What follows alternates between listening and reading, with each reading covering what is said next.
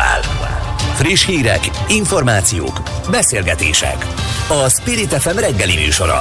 Indítsa velünk a napot, hogy képben legyen. A mikrofonnál Somos András.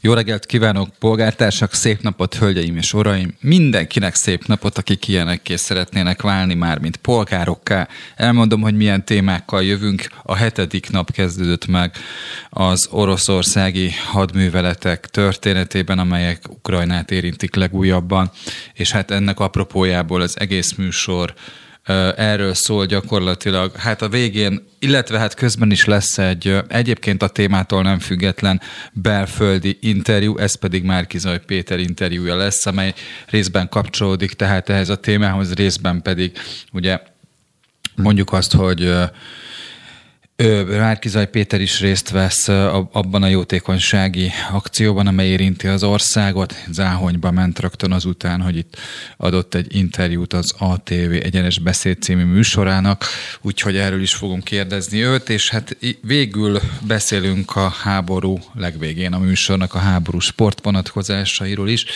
Hát már ott tartunk, hogy a világ első orosz teniszező Medvegyev is amellé állt, hogy ez a háború, ez egy igazságtalan háború, és be kell szüntetni. Úgyhogy már is kezdünk ö, egy pillanat múlva. Spirit FM 92.9 A nagyváros hangja és itt van velünk a vonalban Kis Dániel, az Index újságírója Kievből. Jó reggelt, szervusz! Jó reggelt kívánok! Hát én azt olvastam, hogy a egyes magyarországi portálok tudósítói már elhagyták Kievet, te még ott vagy, ez hát hogyha mondjuk értékeled a helyzetet, akkor mennyire meleg, mennyire veszélyes? Hát szeretnék pontosítani, itt volt egy félrekommunikáció. Én Lembergben, azaz Lviv városában vagyok, ez Nyugat-Ukrajna. Mi először ide érkeztem, én először ide érkeztem az ökumenikus segélyszolgálat, a segélyszervezettel. Éppen ugye azt nézzük, és azt arról tájékozódunk, hogy miképpen megy, vonul a menekült áradat át keletről nyugatra, és mik, hogyan készültek fel az ukránok a segélyezésre és ennek a logisztikájára. Tehát erről tudnék most beszélni éppen. Kievet, Kiev egyelőre úti cél, de ugye folyamatosan változnak a pillanatok, változik a helyzet. Én kapcsolatban vagyok ottani barátokkal. Hát elkeserítő kezd lenni a a, az, ami ott tapasztalható, de inkább akkor arról beszélnék, ami itt tapasztalható. Ugye nem kevés magyar tanult ebben a városban, ahol te is vagy.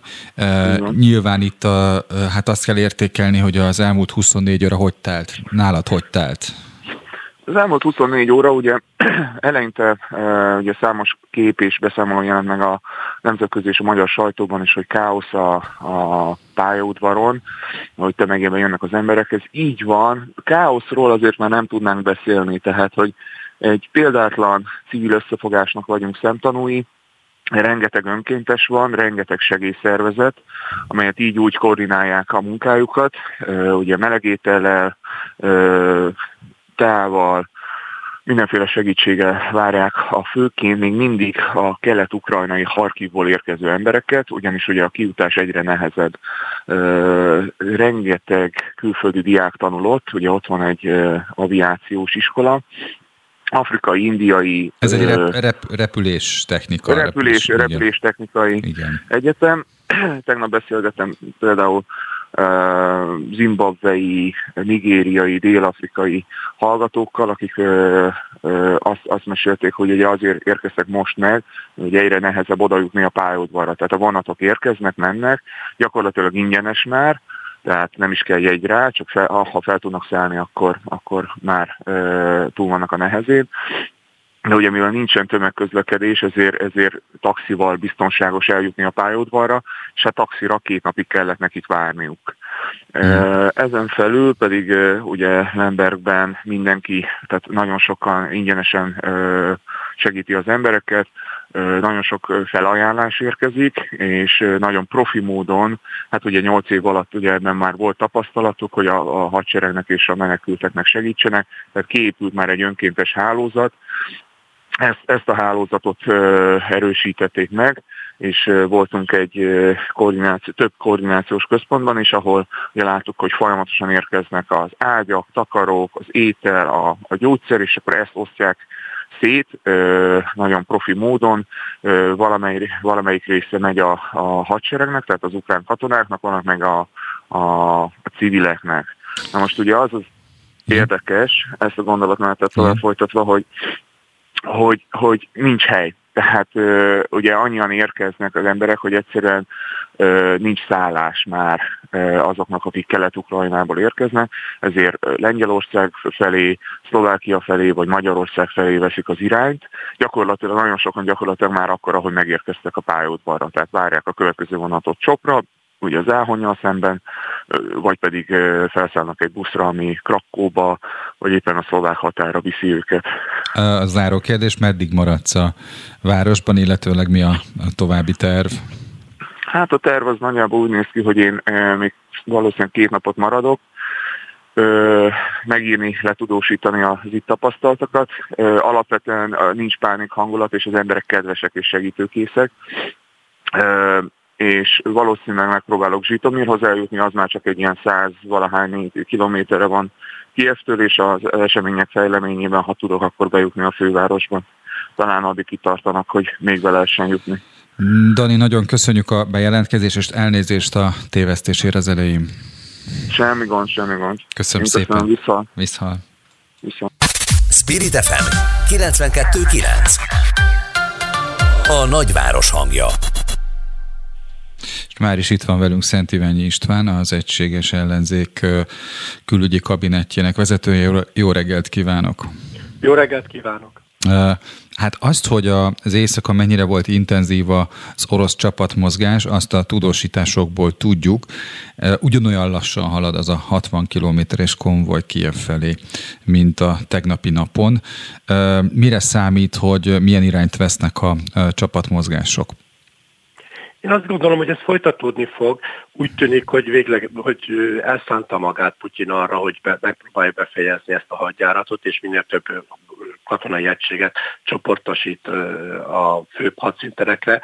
Egyértelműen Kiev a központja a támadásnak. Valószínűleg azt gondolják, hogy Kiev bevételével meg tudják törni Ukrajna ellenállását, különösen, hogyha az Zelenszky elnököt is sikerül likvidálniuk, vagy semlegesíteniük. Tehát én, én arra számítok, hogy a nyomás fokozódni fog. Az előrejelzések azt mutatták, hogy már az éjszaka is kritikus lehet, végül is úgy tűnik, hogy még nem ért össze a az ostrongyűrű és a nagy roham elmaradt, de a készülődésből arra lehet következtetni, hogy, hogy ez be fog következni. Meglepte az a része a háborúnak, ami az első egy hétnek a mérlege? Nevezetesen, hogy az oroszok egyetlen város sem vettek be teljesen, teljes egészében, és hogy hát ugye bár találatok érték a fővárost is, de gyakorlatilag hát mondjuk a csapatmozgások még mindig a külső gyűrű szélén vannak természetesen meglepett, sőt őszintén meg kell mondjam, engem a támadásnak ez a kiterjedt mértéke is meglepett. Én ugye többször nyilatkoztam előtt, és azt gondoltam, hogy korlátozott támadás várható. Abban biztos voltam, hogy az oroszok támadni fognak, de nem gondoltam, hogy az egész országot érintő támadásra készülnek, és arra sem, hogy, hogy ilyen és Kiev bevételét is megcélozzák. Ugyanakkor egyértelmű, hogy sokkal lassabban haladnak, sokkal nehezebben jutnak előre. Az első nap viszonylag sikeres volt az ő szempontjukból, de azóta csupa kudarc, ami történik orosz hadvezetés szempontjából. Nem véletlenül terjedtek el azok a hírek, hogy Putyin valósággal őrjöng, állítólag Gerasimovot a vezérkari főnököt már tulajdonképpen föl is mentették, csak ezt nem kívánják még bejelenteni, mert az tovább demoralizálná az erőket. A jelentések arról szólnak, és az elfogott orosz hadifoglyok beszámolói is, hogy a morál nagyon alacsony az orosz haderők körében. Ugye sorozott katonákról van szó, akik nem szívesen vesznek részt harci cselekményekbe, nekik azt mondták, hogy itt az ukrán nép örömmel fogja üdvözölni őket, és nagyobb ellenállás nélkül sikerül az egész tehát különleges műveletet végrehajtani. Hát ez nem így történt. Ukrajna nagyon hősiesen küzd, az életéért küzd, hiszen pontosan tudják az ukránok, hogyha sikerül Putyinnak befejeznie ezt a hadjáratot, akkor az országuk egy pária ország lesz, egy bábállam lesz, ugye Putyinnak az a követelés, hogy teljesen demilitarizálják, tehát a haderejétől fosszák meg az országot, katonaság nélküli kiszolgáltatott ország legyen, és hát nyilván egy orosz párti vezetés, vagy Putyin párti vezetést tenne az ország élére. Tehát az ország egzisztenciájáról van szó, ezt föl is fogták az ukránok, és ennek megfelelően nagyon hősies ellenállást fejtenek ki. Tekintsünk egy kicsit az európai horizontra. Ugye az történt tegnap, hogy az Európai Parlamentben felszólalt az ukránok vezetője, Volodymyr Zelenszky, és hát mondjuk azt, hogy a az ukrán-európai csatlakozási folyamat tulajdonképpen megindult. Ez mondjuk Putyin terveihez képest egy 180 fokos fordulatot jelez egyrészt, másrészt hogy kell ezt értékelni annak fényében is egyébként, hogy mind az amerikaiak, mind pedig az európaiak nem csak az Unió, hanem Nagy-Britannia is célzott személyes válaszlépéseket eszeltek ki és érvényesítenek. Ez elsősorban szimbolikus lépés, egy demonstráció, nagyon helyes egyébként, azt jelzi, hogy mi Ukrajna mellett vagyunk és támogatjuk őket. De most Putyin nagyon elszámolta magát két vonatkozásban. Egyrészt nagyon lebecsülte az ukránok ellenállását, másrészt nagyon lebecsülte a nyugat válaszreakcióit. Ő abból indult ki valószínűleg, hogy, hogy nagyjából az fog történni, mint a Krim annektálása után, vagy még a, korábbi grúziai hadjárat során, hogy vannak kisebb-nagyobb szankciók, van egy kis morgás, tehát tulajdonképpen lenyeri a világ. Na most az utolsó cseppbe került a pohárba, már túl is csordult, a világ ezt nem nyeri le mert nagyon világosan ráébredt mindenki, hogy ez nem csak Ukrajnáról szól, hanem az egész geopolitikai berendezkedés teljes felborításáról és Európa biztonságának a veszélyeztetéséről szól, hiszen ez azt jelenteni, hogy Oroszország mint egy 800 kilométerrel közelebb kerülne Európához, beleértve az orosz nukleáris arzenát is, ha sikerül Ukrajnát alávetni és meghódítani. Tehát a, a külvilágnak nagyon egységes és nagyon helyesen, nagyon kemény retorziói vannak. Ugye minden mindenki abból indul ki, ha nagyon költségesé lehet tenni a háborút Putyin számára, akkor az előbb-utóbb meggondolásra készíteti őt, vagy a környezetét, vagy esetleg az, az orosz népet, a lakosságot, hiszen a közvélemény is nagyon kezd elfordulni ettől a kalantól, és ez, ez lehet a, a remény arra, hogy egyrészt innen kivonulnak, de egyesek még azt is felvetik, hogy akár Putyin is belebukhat ebbe a ebbe a kalandba, hogyha elég erős és elég nagy részben az ellenállás, részben meg a szankciók hatása. Azt már lehet látni, hogy a szankciók nyomán az orosz gazdaság gyakorlatilag romokban van, a rubel az naponta zuhan tovább a, a mélypont felé, tehát Oroszország nagyon mélyen érintik, és azért nagyon sokaknak fáj az, hogy, hogy kizárták az összes sportjelő eseményből őket, gyakorlatilag vízumhoz nem juthatnak, a világ, repülőik nem, nem repülhetnek sehova, a légtér le van zárva, Oroszország a hidegháború háború legsötétebb időszaka, tehát nem a 80-as évek, hanem az 50-es évek korszakára emlékeztető módon szigetelődik el Oroszország. Ezt szerintem nem akarhatják részben nem akarhatja az, az orosz közvélemény, de talán még fontosabb Oroszországban, hogy a Putyint fenntartó oligarha kört is nagyon súlyosan érintik, akiknek a vagyona nagy rész külföldön van, és ezt most zárolják. Tehát elképzelhető, hogy ez bizony Putyin hatalmába fog kerülni. Igen, Joe Biden is azt kérte most frissen alakult testülettől, hogy nézzenek utána az orosz oligarchák vagyonának luxusjachtok, repülők, helikopterek, stb. Egy picit beszéljünk, a, egy már maradék egy percben beszéljünk a magyar vonatkozásról. Márkizaj Péter azt mondta, hogy Orbán Viktor egy személyben felelős a helyzetért, és nyilván ön szakmai szempontból nézi ezt a mondatot. Ez mennyire igaz? Ő nyilván arra utalt, hogy a NATO csatlakozását Ukrajnának hát végig akadályozta a magyar külügyi diplomácia. Igen, én, én úgy fogalmaznék, hogy, hogy komoly felelőssége van. És a legcsúnyább dolog, ami egyszer szégyen, ránk nézve, és hát ránk nézve nem, de Orbán Viktor és csapatár nézve az az, hogy február elején is, amikor már nagyon éles volt a konfliktus, és amikor már mindenki a támadást jósolta, persze Orbán Viktor még akkor baráti látogatáson volt Putyinnál, megakadályozta a magyar kormány azt, hogy Ukrajna csatlakozhasson a, a NATO kibervédelmi központjához. Ugye tudjuk, hogy folyamatosan január óta kibertámadások alatt állt Ukrajna, rendkívül fontos lett volna a védelme szempontjából. Azt is tudjuk, hogy a támadás napján sajnos három órára meg is bénították a kommunikációs rendszerét az ukrán hadseregnek. Tehát ez egy nagyon lényeges dolog lett volna, és a magyar kormány ezt is megakadályozta február elején. Én azt gondolom, hogy, hogy szégyenletes, ahogyan viselkedett ebben az ügyben a kormány, és ahogy az most is, azóta is viselkedik. Ezt elképesztőnek tartom ezt a két, kétarcú sunyi álláspontot, hogy mindez csak az utolsó pillanatban kényszerezetten csatlakozik, nem véletlen, hogy Donald Tusk azt mondja, hogy a Gazprom igazgató tanácsában van a helyük. Nem véletlen az, hogy Manfred Weber azt mondja, hogy, a, a, hogy undorító, amit a magyar kormány csinál. Egyszer még most sem mérték föl azt, hogy az eddigi politikájuk hova vezetett, a Putyin imádó, Putyinnal üzletelő, mucsizó, mucsizó politikájuk. Tehát én nagyon nagynak tartom a felelősséget. Az, hogy egy személyben felelős, ez persze vitatható, ez lehet egy választási kampányban elhangzott ö, kemény. Majd rákérdezünk már Kizaj Péternél. Nem, Így van, nem de, de az, hogy felelősek ebben az ügyben, és, és nagyon csúnya felelősségük van, és a történelem ezt nagyon meg fogja ítélni, az biztos. Szent Iványi Istvánnak az ellenzék külügyi kabinetjének vezetőjének. Köszönöm, hogy itt volt és értékelt. Én is köszönöm. Viszont hallásra minden jót. Viszont hallásra. Spirit FM 92.9 A nagyváros hangja és már is itt van velünk Stír Gábor, aki egyébként a moszkvatér.com alapító főszerkesztő. Jó reggelt kívánok! Jó reggelt kívánok!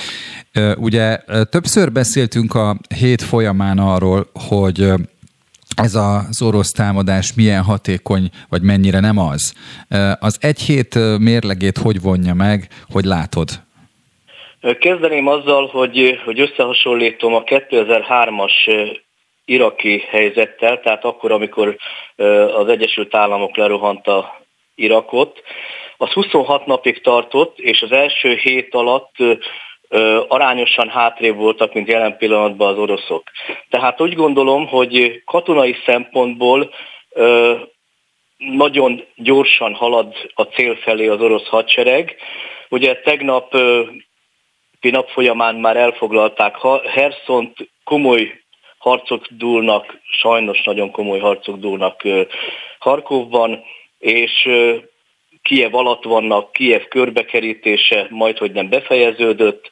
A, a, a, legfontosabb viszont az, hogy Kramatorsk központtal nagyjából formálódik egy, egy gyűrű, tehát pillanatokon belül a katonai szakértők szerint körbezárják az ott lévő ukrán hadsereg, nagy hadseregtestet, ami nagyságát tekintve majd, hogy nem az ukrán hadsereg fele. Hogyha ez a gyűrű bezárul, akkor, akkor én úgy gondolom, hogy annak ellenére, hogy nem vagyok katonai szakértő, de az olvashatok ki ebből, hogy, hogy akkor nagyon közel lehet a, az ukrán kapituláció. Természetesen ez elhúzódhat, mert, mert a városokat nehéz bevenni, tehát az lassabban megy, és hogy miért, miért nem megy ez még gyorsabban, annak elsősorban az az oka, hogy, hogy igyekeztek minél kevesebb polgári áldozatot, tehát hogy azt elérni, hogy minél kevesebb polgári áldozat legyen. Ebben a tekintetben ez már nem fog sikerülni. Én úgy gondolom, mert a nagyvárosoknál lesznek még több áldozat sajnos, és mindkét oldalon katonai áldozatok is. Tehát a terepen, a fronton az orosz hadsereg nagyjából a, terveknek és elég jó ütemben halad előre. A szakértők ellentétes, amit te mondasz, ezzel ellentétes jelenségekre is felhívják a figyelmet, hogy egyrészt, egyrészt ugye egyetlen város sem foglaltak még el teljesen az oroszok, másrészt meg, hogy... Herszont igen már.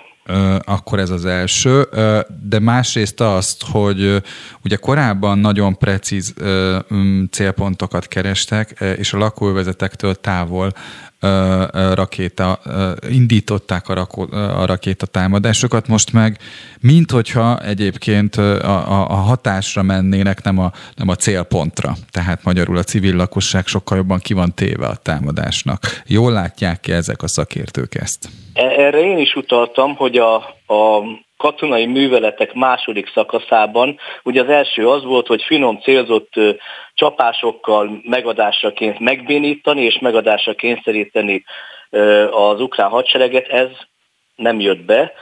akkor jön a következő fázis, ami már a, a városok elfoglalását is jelenti, és a nagyvárosokat esetében két, két út van. Az egyik az, hogy körülzárják és hagyják lényegében kiéheztetik őket, az ott lévőket, ez is humanitárius katasztrófa, vagy pedig ostrom alá veszik utcai harcokkal, ez is, ez is katasztrofális. Tehát itt már nagyon sok lehetősége nincs ö, Oroszországnak, viszont minél inkább elhúzódik ez a háború, még akkor is, hogyha ez katonai értelemben jól halad előre, annál rosszabb, ha lehet még ezt mondani egy hét után, annál rosszabb lesz Oroszország híre, tehát az információs térben vereséget szenved, szenvedett már valószínű, de ezt, ezt hogyha ezzel, hogyha nem számoltak, akkor, akkor súlyos hibákat követtek el. Igen, ugye arra utaltam, hogy Harkov és Kiev lakóvezeteit is érte rakétatalálat, és hát mondjuk, mondjuk azt, hogy a stratégiai pontok támadása például olyan következményekkel járt, hogy a román határtól 17 kilométerre is ugye eltaláltak egy TV tornyot, vagy adót. Minden eset... Igen, ez fontos dolog, hogy Igen ezek a, a tévétornyok, ugye Kievben is szétlőtték a tévétornyot, ennek két, két célja van. Az egyik az, hogy a, a, a kormány és a lakosság közti kommunikációnak a, az akadályozása, a másik pedig a, a, na ez a látványelem. A másik pedig az, hogy látványos a, a, ezek jó kép, jó idézőjelben jó képek, és és, és hát ezekkel lehet demonstrálni a katonai Magyarul sikereket. propagandisztikus célokra is könnyen felhasználható. Is, igen, van, mit tudunk van. arról, ha már itt tartunk, hogy Oroszországban mit tudnak az emberek? Mennyire jutnak reális információkhoz? Erről, erről a dezinformációs funkcióról mit lehet olvasni? Hát kezdeném azzal, hogy Oroszországban nem háború szót használnak, hanem különleges műveletekről beszél a hivatalos propaganda a, a sajtó, ez az egyik. Ezen kívül természetesen ott van az internet, de az, a, a közösségi portálok, a közösségi média lelassult, tehát nagyon nehezen lehet használni mind az orosz platformot, mind a Facebookot. Az ellenzéki vagy, vagy kritikus hangú Echo Moszkvit lekapcsolták, tehát és ennek ellenére mondom, hogy a nagyvárosokban tökéletesen mindent tudnak, elkeseredettek, vagy inkább szomorúak. Beszéltem ismerőseimmel Moszkvában a napokban, értetlenül áll az értelmiség egyértelműen, értetlenül áll a történtek előtt, tehát a, a nagyvárosi középosztály, Szentpétervár, Moszkva és a többi milliós városokban elégedetlen, egyfajta belső szomorúsággal, belső elégedetlenséggel fogadta a dolgot, hangsúlyoznám a belsőt. Tehát ebből egyelőre nagy tüntetések nem lesznek, és arra sem nagyon számítanak, hogy, hogy az elitben valaki, tehát a közvetlen, a Krem körüli elitben valaki megbuktatná Vladimir Putyint, és még egy dolog, hogy a, az elsősorban a televíziókból informálódók ez a szélesebb tömegek, ők ők azért ahhoz az információhoz jutnak, ami ott megy, az pedig az, hogy, hogy elkerülhetetlen volt a háború, jól halad előre, és addig, amíg tömegesen nem jönnek haza a koporsók, a falukba is, máshova, mindenhova, addig ez a helyzet nem nagyon fog megváltozni. A felméréseket, ha nézzük, mert vannak már az, az állami tulajdonú CIOM Szociológiai Intézet felmérése szerint 66% a háború támogatottsága, mert abba a kérdésbe belevonták azt, hogy a NATO-t is, tehát egyfajta, hogy megvédené a NATO-tól, és mit szól a, a, az orosz-ukrán háborúhoz, úgyse háborúként van megfogalmazva az ellenzéki és külföldi ügynök, a finanszírozás miatt külföldi ügynöknek minősített Levada központ nagyjából 50%-ra teszi a támogatottságot, tehát ilyen 50-50, és én a saját ilyen telefonos beszélgetéseimből és az egyéb tapasztalataimra építve úgy, úgy látom, hogy hogy nagyjából 50% lehet jelen pillanatban a támogatottsága, és addig, amíg a szankciók nem érzékeltetik a hatásukat mondjuk az széles tömegekben, és itt azért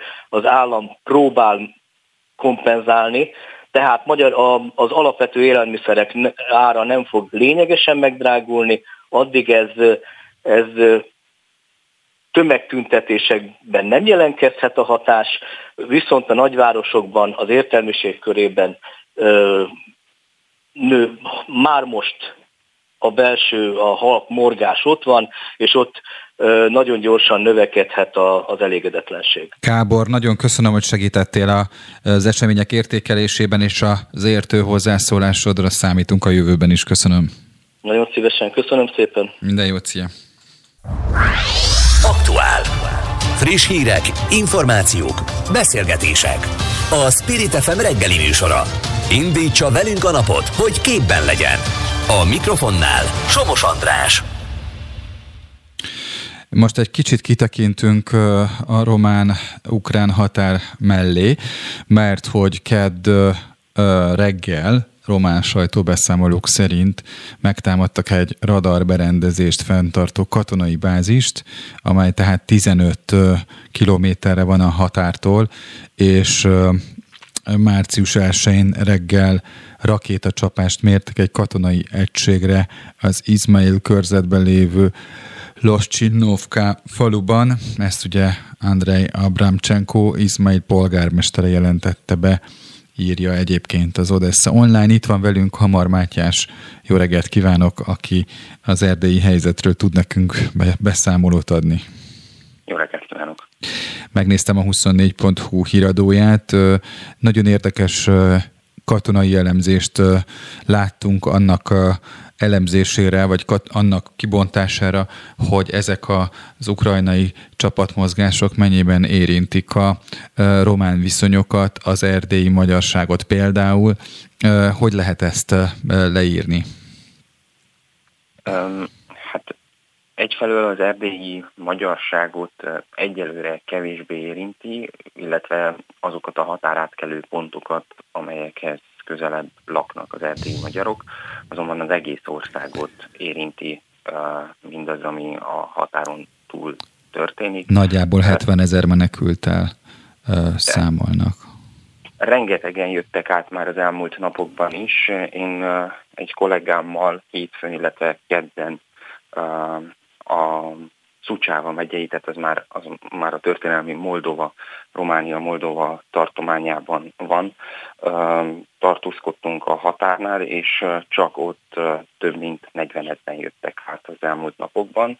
Az az egyik legforgalmasabb határátkelő hely, de útközben oda, illetve visszafele is rengeteg ukránnal találkoztunk, olyanokkal is, akik a Moldova köztársaságból jöttek, tehát az ország, hogy úgy mondjam, tele van ukrán állampolgárokkal, és példaértékű az, ahogyan a lakosság viszonyul hozzájuk, nagyon sokan fölkínálták saját otthonukat, vagy, vagy segítenek más módon annak érdekében, hogy legyen hol őket elszállásolni, tehát hogy egy szolidaritás érződik egyelőre a lakosság, illetve a hatóságok részéről is. Ugye te az erdei magyar televíziónál dolgozol, és ezért vetődött fel bennem az, hogy te nyilván fókuszáltan koncentrálsz az erdélyi magyarságra, de hát nyilván én láttam, hogy az ukrán-román határ mellett tudósító jelenti, hogy a menekülteket tulajdonképpen milyen eljárással ugye próbálják meg ellátni, bár azt is mondta a tudósítótok, hogy hát jelentős nehézséggel néznek szembe a román állami hatóságok, ahogy egyébként gondolom a magyar hatóságok is, mert a tömeg az gyakorlatilag kicsit kezelhetetlenné teszi a szituációt.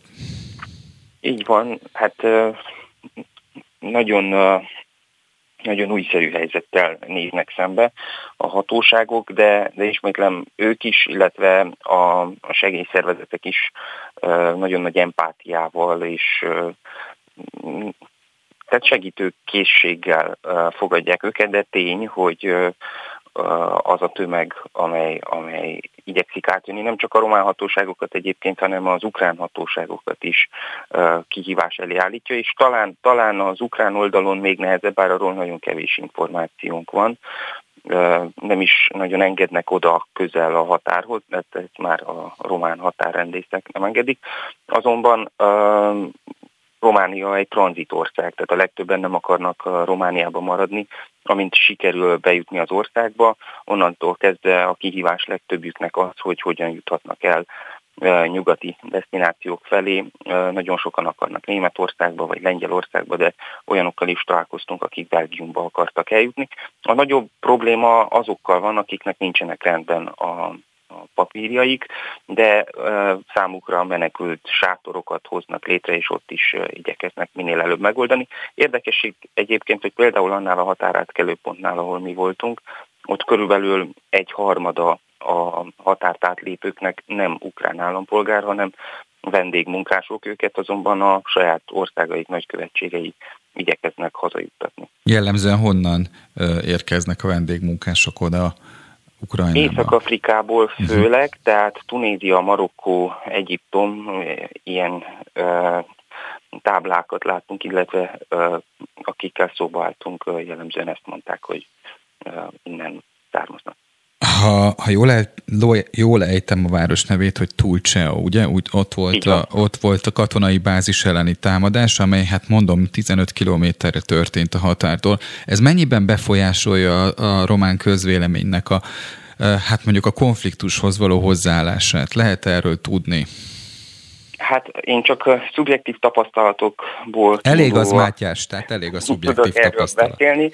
Nagyon optimisták a romániaiak. Most van egyben egy kis különbség az erdélyi magyar társadalom, illetve az össztársadalom között, ugyanis nem állítom azt, hogy az erdélyi magyar társadalom orosz barát, azonban vannak orosz barát hangok az erdélyi magyar társadalom köreiben. És ez minek köszönhető? Mert azért az érdekes, hogy a többségi társadalomhoz képest az erdélyi magyarok orosz barátok. Hát talán épp azért, mert hogy a, a, a románság hogyan viszonyul a kérdéshez, Aha. illetve az állam vezetői, de hát nem vagyok ilyen szinten szakember, hogy ezt így minden bizonyossággal kijelentsem. Az látható, hogy a, a például a román politika, politika teljesen más, mint a magyarországi. Románia fegyvereket is küld, illetve nagyon, tehát az elmúlt tíz évre jellemző ez, hogy a NATO-hoz való viszonyulásuk ez megkérdőjelezhetetlen volt, egyik párt, egyik kormány sem kérdőjelezte azt meg, hogy Románia a GDP-ének több mint 2%-át a hadászatra költse, illetve itt nagy a veszély. Tudni kell azt, hogy Romániában úgy igazából két dologtól félnek, de az első a teljesen biztos, az az, az orosz invázió, és ez, ez már évek óta így van, illetve picit attól is, hogy, hogy mi van, hogyha a magyarok el akarják venni bármelyik országrészt. Na most, hogy az előbbire van-e esély, azok fényében, hogy, hogy megtámadtak az ukrán-román határ közelében több helyszínt az oroszok, most nem tudom megmondani, hogy a, a román közvélemény hogy tekint. Úgy látom, hogy optimisták, bíznak abban, hogy a NATO, az amerikai Egyesült Államok megvédni őket, azonban én beszélgettem olyan romániaival is, akinek a hangjában azonban aggodalom volt, tehát uh, olvashattuk a hírekbe azt, hogy talán az oroszok következő célpontja a moldovai köztársaság lesz. Volt már olyan például nacionalista román párt, amelyik azt mondta, hogy sürgősen egyesülnie kellene a két országnak. Ez, ez is egy érdekesség, hogy, hogy Romániában nagyon sokan szeretnének a, a moldovai köztársasággal egyesülni, ez, ez már több, több évtizedes történet. Hamar Mátyás Rubennek, az Erdélyi Magyar Televízió riporterének köszönöm szépen a beszámolót, és további jó és biztonságos munkát kívánok neked. Köszönöm szépen. Spirit FM 92.9 A nagyváros hangja és már is szólítom Varga Krisztiánt, az ATV híradó tudósítóját. Jó reggelt, Krisztián, szervusz! Jó reggelt kívánok, üdvözlöm a hallgatókat! Az elmúlt napokban láttam a tudósításaidat ugye a keleti végekről, amely arról számolt be, mint amiről előbb beszéltünk a Magyar Televízió, az Erdélyi Magyar Televízió riporterével, hogy hát ugye a civil szervezetek és az állami szervek jelentős tömeggel néznek szembe a határ mentén. Mit látsz te, mit tapasztaltál, hogy boldogulnak a menekültek segítésével? Alapvetően valóban ugye jönnek, viszont azt érzékeljük, hogy talán egy picivel most kevesebben jönnek, mint az első napokban. Az első napoknál itt csütörtök, péntek, szombatra gondolok, Amikor átjönnek a menekültek, az első egy-két napban, csütörtöktől kezdve, még egy kicsit fejetlenséget érzékeltünk mi, ahol, amerre jártunk, több településen is megfordultunk. Azután viszont ugye a határól maga, a, maga az ellátásuk az átkerült a menekült szállókra, és most ugye sokkal szervezettebben folyik a munka. Főleg itt ugye a menekült szállók és a települések fel vannak osztva a karitatív szervezetek között, és, és ennek köszönhetően sokkal szervezettebb.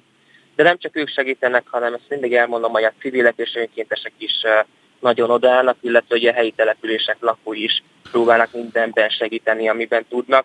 Plusz hát nagyon sok felajánlás érkezik az ország minden részéről, szóval nem csak innen, elnézést, nem csak innen tudnak segíteni, hanem az ország minden részéről próbálnak ki ilyen, ki olyan adományokkal, legyen az élelmiszer, ruha, pelenka, akár, akármilyen más dolog, amire szükségük lehet. Hát igen, ezt most nem fogják szeretni egyesek, amit mondok, de minden esetre most válik nyilvánvalóvá, hogy a soros szervezetek valójában civil szervezetek, akik állami feladatokat látnak el, például a menekültek ellátásában nagyon fontos szerep jut nekik. Ugye az első napok tudósításaiban utaltál rá, hogy annyiban fog átalakulni a rendszer, hogy a környékbeli nagyobb településeken hoznak létre ilyen centrumokat, ahova ugye irányítják, és ott ugye az ellátásuk komplexebb lehet, mint a határ mentén. Hogy sikerült ezt levezényelni, mennyiben tudtál tájékozódni arról, amit az első napokban zavart okozott, hogy az egészségügyi ellátása a beérkezőknek, a munkához jutása hogy alakulhat a következő hetekben, napokban? Alapvetően ugye, ahogy te is mondtad, megvannak a főbb főpontok, ahol megkapják az ellátásokat, és ott egyébként mind, tényleg mindenben próbálnak nekik segíteni. Itt a legfőbb probléma most a továbbutazás, a továbbutazás adja, hiszen akik ugye ezekre a pontokra mennek, azok tovább szeretnének menni valamerre. Úgyhogy most elsősorban talán még ezt kellene megoldani, hogy mindenki eljusson arra a pontra, ahová szeretne. Az, hogy a munkábállás, vagy hogy ki az, ugye nagyon sokan tovább szeretnének menni, ugyanakkor van egy réteg, aki, van egy kisebb réteg, aki úgy tűnik, hogy nem tudja, hogy merre menjen. Itt ez lesz szerintem most a következő napok fő feladata, hogy azok, akik, akik kilátástalanságban érkeztek meg, hogy nekik a hosszú távú elszállásolások hogyan fog megtörténni. Ez még számunkra sem teljesen uh, egyértelmű, és erről pontos információink nincsenek. Uh, vannak ugye a főbb kialakított helyek, ahol megkapják az ellátást, de sok más hely is, ki, más hely is kialakításra került, hiszen ha most mondjuk Tiszabecsről beszélünk, és a helyi általános iskolában már, ö, már telt házan vagy nem férnek el, akkor sok más településen is megnyitottak akár művelődési házakat. Krisztián, nagyon akár... gyorsan hadd kérdezzek valamit, és akkor ezzel zárjuk is a beszélgetést, csak azért, hogy tudjunk ma haladni, és nagyon köszönöm, hogy itt vagy, hogy te érzel-e különbséget azok között, akik menekült státuszért folyamodnak az elbánásban, és azok között, akik egyébként mondjuk nem kérnek ilyet? Én megmondom őszintén, ilyen különbségtételt nem tapasztaltam az elmúlt napokban. Értem, mert ugye a menekült státuszt igénylők, vagy azok, akik megkapják a háborúra tekintettel, azok gyakorlatilag olyan elbánásban részesülnek munkavállalás szempontjából is, mint a magyar állampolgárok, tehát ez egy fontos különbség. De ezek szerint az elbánásban egyelőre ennek nincs nyoma. Ebben nincs, én nem tapasztaltam. Krisztián, nagyon köszönöm, hogy informáltad a Spirit FM hallgatóit, és nézni foglak a híradóban. Köszönöm szépen. Szia! Spirit FM 92.9 A nagyváros hangja és megyünk tovább a katonai nemzetbiztonsági vonalra. Resperger Istvánt köszöntöm, ezredes urat a Nemzetbiztonsági Intézettől, annak az igazgatóját. Jó reggelt! Jó reggelt kívánok mindenkinek!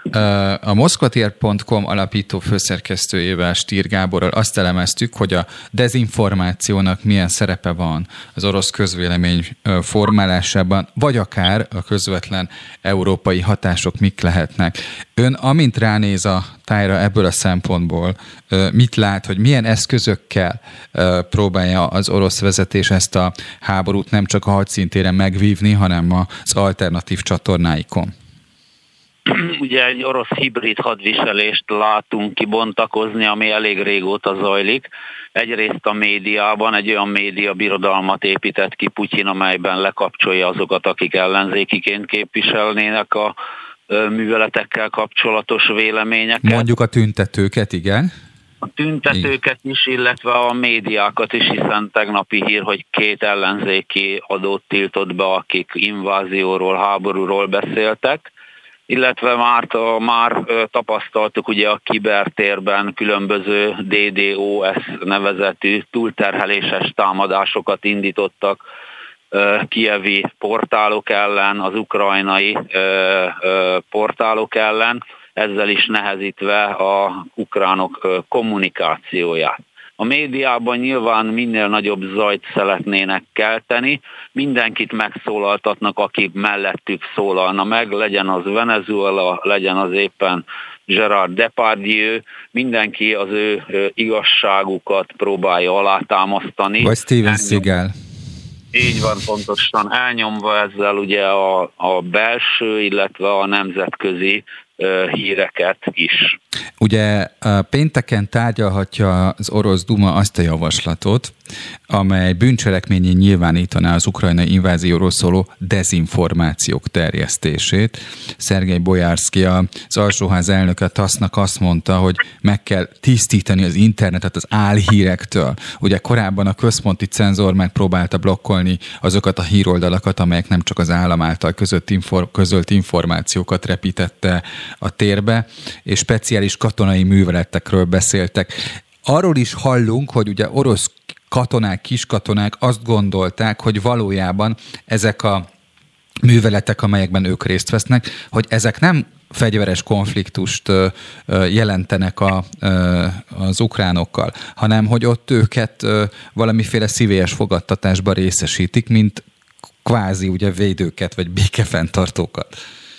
Hát igen, a narratíva az az volt, amit meghirdetett Putyin, hogy speciális katonai művelet, ezen belül béke fenntartás, és nyilván azok a tájékozatlanabb katonák, hiszen azért itt egy hivatásos, szerződéses haderőről beszélünk, akik nem eléggé tájékozottak voltak, azok azt gondolták, ez csak azt jelenti, hogy be kell vonulni egy vonalra, távol kell tartani egymástól mondjuk az ukrán és a szakadár erőket, de ugye ez katonai művelet, ez invázió, azaz tömeges támadás Ukrajna ellen. Ugye nagyon érdekes, hogy ezek, ha már a szakadárokról beszélünk, hogy ezek a területi egységek, ezek tulajdonképpen népköztársaságá alakultak. Különbözik-e a Donbass és a Luhanszki népköztársaság attól katonai szempontból, amit Ukrajna belsejében tapasztalunk? Ezt hogy értük, hogy... Hát, hogy az ottani a... helyzet az gyakorlatilag mennyiben más, mint ugye ott, ott teljes ellenőrzést sikerült az oroszoknak megvalósítani, e, ellen, az, ahogy én gondolom, de lehet, hogy nincs igazam, ahhoz képest, ami az ukrán városokkal szemben megnyilvánul, hogy egyelőre csak kísérletről van szó az oroszok hatalom átvétele szempontjából. Hát ugye a kiinduló alaphelyzet az volt, hogy volt egy tűzszüneti vonal, ezen belül a Donetszki-Luhanszki körzetben a szakadárok már régóta orosz erőkkel együttműködve vívták ezt a harcot. A kikiáltás és főleg a putyini elismerés után offenzívába lendültek, előre is törtek, céljuk az, hogy a eredeti Donetszki és a Luhanszki megye határokat visszavegyék. Hogy ennek aztán milyen lesz a berendezkedése, mint népköztársaság, és Nyilván csatlakozik-e majd a Orosz Föderációhoz, ez egy következő kérdés. És ebből a szempontból, a szuverenitás szempontjából egyelőre a világ számára Ukrajna részéről beszélünk, ugye? Tehát hát hiába... Egyelőre, igen. igen, igen, tehát még nem ismerte el más ország, ugye várták, hogy esetleg majd a, a szovjet uh, volt tagköztársaságok, aztán Belorusszia vagy valaki még elismeri, de hát vannak ilyen államok a Földön, amit nem minden ország ismert el, itt még egyetlen más külföldi ország sem tekinti ezt új országnak, Ukrajna szerves részének tekinti, és mind az Európai Unió, mind a NATO kiállt Ukrajna szuverenitás és területi egysége mellett. Egy dolgot akartam kérdezni, ön mégiscsak szakértő lehet a kérdésnek, hogy ez a vákum bomba, amiről írnak, hogy mennyire van arra bizonyíték, hogy egy ilyet bevetettek az ukrán lakossággal szemben, hiszen amerikai források erre utalnak, hogy, hogy ilyet használtak az oroszok. Korábban ezt már kipróbálták ugye más hadmozdulatokban.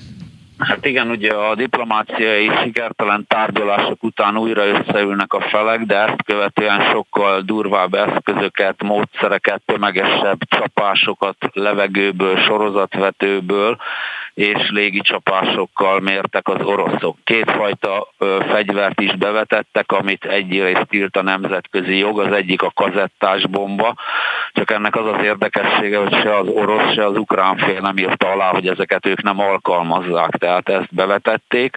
A vákumbombát nyilván lehet bizonyítani, hiszen ez egy levegő elvonás elvén működő, nagy detonációt létrehozó robbanás, ennek nyomai vannak, ennek megvannak a, a jelei, amit a katonai szakértők, ha vannak felvételek, ha vannak a helyszínről képek, be tudnak azonosítani, és akkor el lehet ítélni az alkalmazó felet. Resperger István, a Nemzetvédelmi Intézettől a főigazgató úr. Köszönöm szépen, hogy itt volt, és segített hát hadászati és katonai szempontból elemezni a történetet. Köszönöm szépen, viszont hallásra. Viszont hallásra. napokat kívánok. Ó, viszont kívánom, viszont kívánom. Aktuál. Friss hírek, információk, beszélgetések. A Spirit FM reggeli műsora. Indítsa velünk a napot, hogy képben legyen. A mikrofonnál Somos András.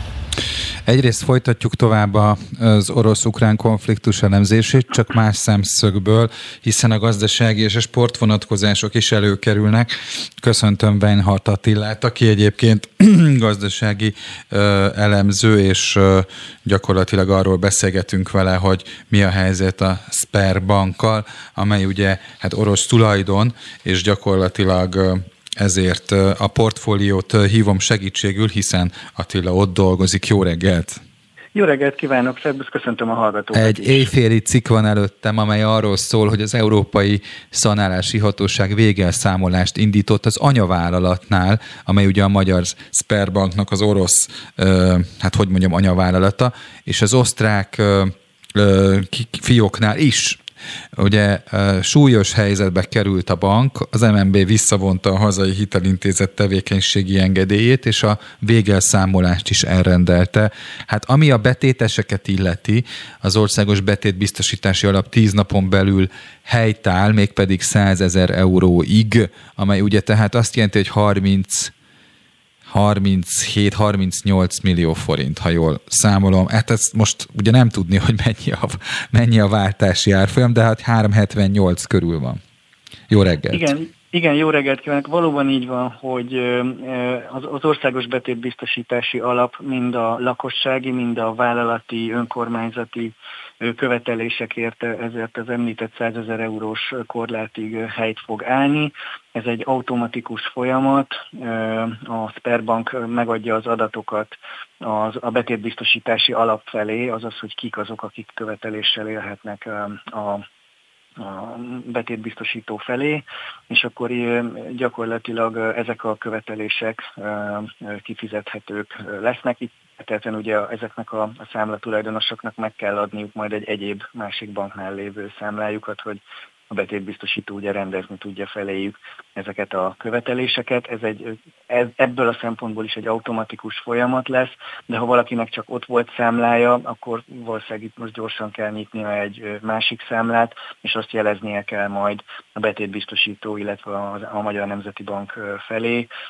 A cikkünkben a részletek megvannak, hogy hogyan és kifelé kell ezeket. És azt úgy kell érteni, hogy egy másik bankban, ugye? Igen, gyakorlatilag, hiszen ugye hát hogyan tudja akkor átutalni a betétbiztosító a pénzeket, ugye nem készpénzben fogják kifizetni, tehát ezért fontos, hogy ilyenkor, akinek csak itt volt számlája, az gondoskodjon arról, hogy, hogy, hogy tudjon utalni majd a betétbiztosító felé egy másik pénzintézetnél. Tehát magyar szempontból ez mindenképpen fontos, és ebből a szempontból nyugtató fejlemény, hogy nem veszik el a, ez a követelés, de, de sajnos ugye csak a 100 ezer euróig való helytállásra van törvényi kötelezettsége a betétbiztosítónak, tehát akinek esetleg összevontan vagy egyéni, egyedileg ennél nagyobb megtakarításra követelése van a bank felé, az sajnos a jelen tudásunk szerint nem fog megtérülni. Attila, azt nyilván banktitok fedi, hogy hány olyan ügyfél lehet, akik, akik 36 millió forint felett vannak, vagy 37. Nyilván ezt nem fogod tudni megmondani, de nagy-e a veszély, hogyha, hogy valaki, hát hogy tömegesen ragadnak be pénzek, tehát ezt mennyiben lehet elmondani veszélyként? Én azt gondolom, hogy nem nagy a veszély, szerencsére, és ennek az oka az, de ezt természetesen nem ismerjük a részletes számokat, ezt csak a Magyar Nemzeti Bank és a Sperbank tudja, hogy ugye úgymond rendszerkockázati szempontból a Sperbanknak a súlya, a mértéke az abszolút csekély volt a magyar pénzügyi rendszerben, tehát ilyen szempontból ebből a tényből következhetünk arra, hogy ez a mostani helyzet, ez nem érinti a magyar lakossági és vállalati rétegnek a széles körét. Itt feltétlenül egy szűk, nagyon szűk rétegről van szó. Amikor Nekik néhány éve itt, ha, fájhat. Igen, bocsánat, amikor néhány éve megjelent a, a bank Magyarországon, akkor miért választották, vagy miért választhatták sokan ezt a bankot? Tehát mi volt az a, az a húzó ö, szempont, ami miatt ugye nem a már jól megismert bankok közül választottak pénzelhelyezésben? Nyilván, nyilván egyedi preferenciák kérdése, de az fontos tudni, hogy a, a, a Sperbanknak az elődje az Magyarországon a Volksbank volt. És ugye ott az pedig egy nyugati hátterű bank volt, tehát gyakorlatilag egy akvizíción keresztül jutott a Sperbank a magyarországi ügyfél egy részéhez. És mint meg is szólaltattuk az ott várakozókat, akik ugye egyébként azt el kell mondani, hogy ez a 37 millió forint, ez ugye nem az azonnali hozzáférésnek a limitje, mert aki 7 millió alatt van, az simán bármikor hozzáfér a saját pénzéhez, ez csak a középtávon, e, tehát hogy ez a tíz nap alatt, ugye erről van szó. Igen, igen, igen, ugye az MNB-nek a vasárnap éjszakai közleménye az már rögzítette, hogy 7 millió forintig továbbra is kártyás alapon, tehát kártyás tranzakció segítségével hozzá tudnak férni, és most pedig ugye, hogy gyakorlatilag a, a végelszámolást jelentette be az MNB, most pedig ugye ez azt jelenti, hogy egy rendezett kártalanítási folyamat indul el. Igen, tehát azt kezdtem el mondani, azt kezdtem el mondani, hogy ugye azok, akik ott várakoztak, azok közül sokan mondták, hogy ugye ők Volksbankosok voltak, és gyakorlatilag az üzletrész eladása, vagy a bankeladás után váltak ugye orosz tulajdonú banká. Igen, tehát gyakorlatilag úgymond a fejük felett is történhetett, Igen. és nyilván a Sperbanknak lehettek olyan a normál banki piaci működésből és a versenyből adódó ajánlatai, szolgáltatásai, amelyek ugye vonzóak lehettek akár vállalati, kisvállalati körben, akár magánszemélyek körében, hogy egyszerűen olyan számlanyítási akciókkal vagy egyéb szolgáltatásokkal arra sikerült, tehát elérték azt, hogy náluk nyitottak számlát, vagy bankoltak náluk, és ez a kettőfajta ügyfélkör az, amely most szembesül ezzel a, ezzel a helyzettel, tehát a régi Volksbankos ügyfélkör, illetve az azóta megnyitott új számláknak a, a, a tulajdonosi köre. Nyilvánvaló, hogy ennél részletesebb, pontos adatokat nem ismerhetünk több banktitok miatt. Na most ugye a hírek nálatok is arról szólnak, hogy az anyabank is rossz állapotban van, de mi a helyzet az Európai Központtal, mert ugye a mi bankunk felett van egy Európai Központ, és a fölött van az orosz anyabank. Ez egy fél órával ezelőtti hír, hogy gyakorlatilag az egész Európát elhagyja a Sperbank. Uh-huh. Tehát nem csak arról van szó, hogy a magyar leánycég feletti osztrák egység válik csőd, vagy megy, megy csődbe, hanem teljes, tehát egész Európában, bármely országban lévő érdekeltség az gyakorlatilag elhagyja Európát. Ugye itt azt kell látni, hogy bár nem került fel az uniós szankciós listára a Sperbank, csak éppen a tegnap este bejelentett brit szankciós listára, de önmagában az a lebegtetés, ami az elmúlt négy-öt nap során történt uniós szankciók és amerikai szankciós terveknek a, a megszellőztetése mentén, az önmagában elérte azt, hogy a banki szereplőknek levágták az úgynevezett limiteket a Sperbankkal szemben, és gyakorlatilag így a bankközi piacon is nagyon-nagyon megnehezedett a, a működése. Másrészt ugye Ez a mit jelent, hogy levágták, bocsánat, mit jelent, hogy levágták a limiteket? Hát azt jelenti, hogy, hogy, hogy milyen volumenig hajlandó egy másik kereskedelmi bank a bankközi piacon neki akár forrás biztosítani, uh-huh. vagy vele uh-huh. egyáltalán ügylet, üzletelni. Világos, oké, okay, így És már akkor megvan. így gyakorlatilag a, a, ez az egyik láb, ami így gyakorlatilag falhoz szorította ebben a helyzetben a bankot, a másik pedig az, hogy ugye a hírek hallatára elindult egy vetétkivonási hullám. És akkor ezért utal az MNB a közleményében arra, hogy mind likviditási, mind tőke helyzetében megrendült a magyar bank, illetve hát az oszták anya cége is, mert ugye egyszerre volt, volt egy tőke alapú romlás, és egyszerre egy likviditási bankközi likviditási romlás, és ez gyakorlatilag nyilván egy ilyen helyzetben nem fenntartható a működés. Ez gyakorlatilag azt jelenti, hogy így ellehetetlenült a banknak a működése egyik pillanatról a másikra. És nyilván hát ez a SWIFT rendszerről való lekapcsolás, ez ugye a, hát mondjuk azt, hogy a, a, a, a nemzetközi kereskedelmi tranzakciók szempontjából sem volt egy, hát a bank szempontjából egy üdvözlendő helyzet, hiszen ugye azok a, azok a cégek, amelyeknek kötelező ugye számlát nyitni, hát nyilván most akkor, akkor meg vannak bénulva. Igen, ö, az fontos tudni, amit említettem is, hogy a Sperbank nem került fel erre a SWIFT kizárásos szankciós listára, az európai és az amerikai listára. Uh-huh. A britre igen, de ott, ott nem a Swiss kizárásra, hanem egy a bankkal szembeni célzott szankciót kell erre érteni. Uh-huh. De mondom, ahogy, ahogy említettem, ez a lebegtető stratégia, ami nyilván részben szándékos volt, részben pedig a tanakodás volt a háttere, hogy akkor most ki és mi ellen hozzuk meg ezt a, ezt a lépést ez, ez önmagában előre vitte a folyamatot, és vitte úgymond a falhoz ezt a folyamatot. A Swiss kizárás ugye más nagyobb, nagy orosz bankokra vonatkozik, illetve kisebbekre. A Sperbank ugye legnagyobb orosz bank, a VTB mellett, de az, az ugye Magyarországon nincs jelen és egyéb kisebb bankok ellen irányult ez a SWIFT levelező, banki levelező rendszerből, a tranzakciókat lebonyolító rendszerből való kizárás. Ez egyébként tegnap éjszaka jött ki szintén, 7 óra rajta végül. Itt is egy lebegtetés volt az elmúlt napok során, de most végre egyelőre tisztán lett és ezzel együtt jönnek azok a hírek, hogy további orosz bankok potenciálisan felkerülhetnek erre a SWIFT-ből való kizárási listára.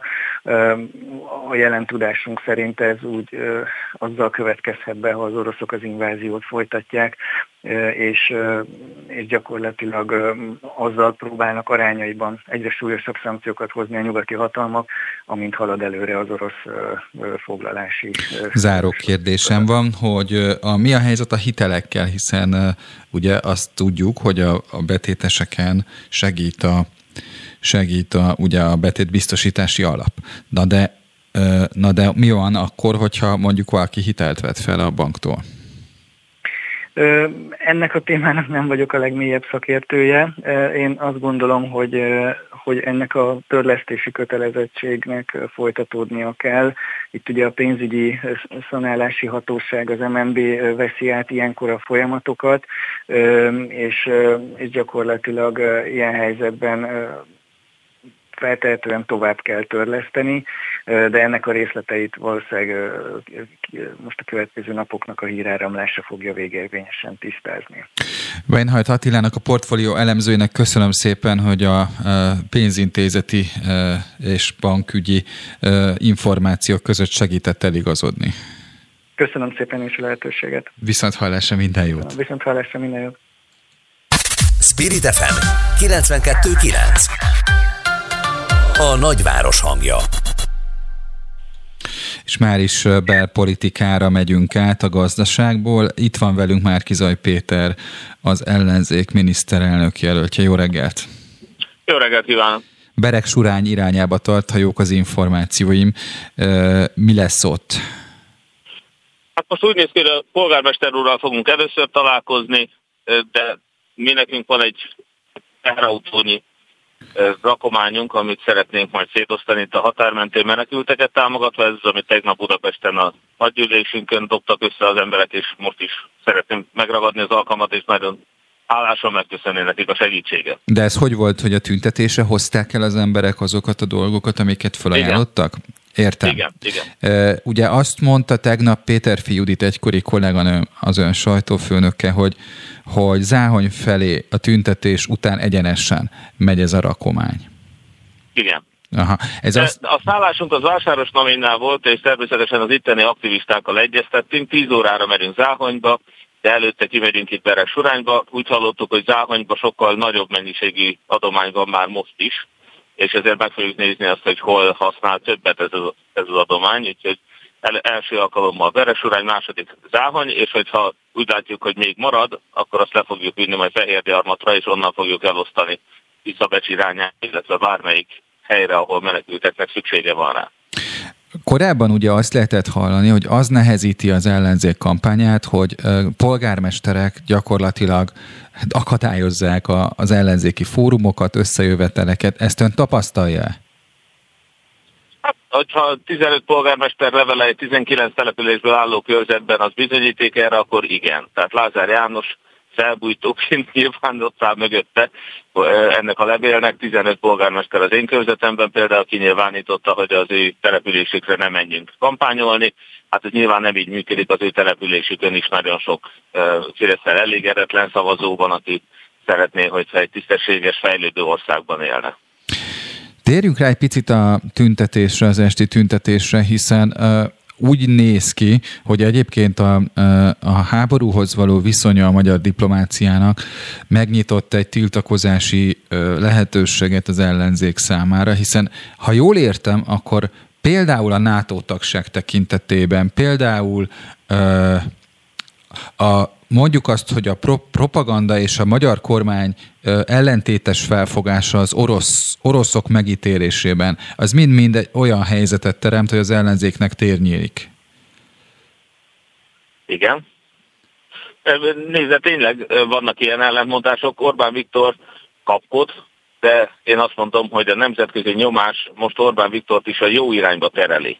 Tehát még eddig a korlátlan Putyin kiszolgálás uralta a kormányzati cselekvéseket, most azt látjuk, hogy a NATO főtitkár nyomására Orbán Viktor már is változtatott az álláspontján, hogy korábban hazug módon bennünket azzal vádolt, hogy katonákat vagy fegyvereket akarunk Ukrajnába küldeni, most e, magyar gép szállít NATO fegyvereket, illetve Európai Uniós fegyveradományt Ukrajnába, és Orbán Viktor, illetve a Fidesz is megszavazta az Európai Uniónak a fegyverszállítását Ukrajnába.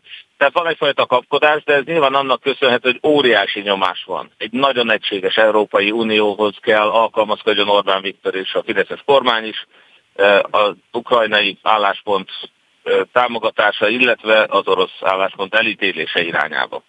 Mondjuk azt, hogy amit ön kapkodásnak nevez, az például a, a miniszterelnök Facebook oldalán nem látszik. Tehát ő, ő kitett egy képet egy nagyon nyugodt, simult arccal, őrizzük meg Magyarország békét és biztonságát, vagy ugye Orbán Viktor a hát mondjuk azt, hogy interjúnak nehez, nehezen lehet nevezni, ami a köztelevízióba lement, de mondjuk egy beszélgetés keretében ugye azt mondta, hogy hogy, hogyha stratégiai nyugalomra van szükség. E, ezt önkapkodásnak látja egyébként?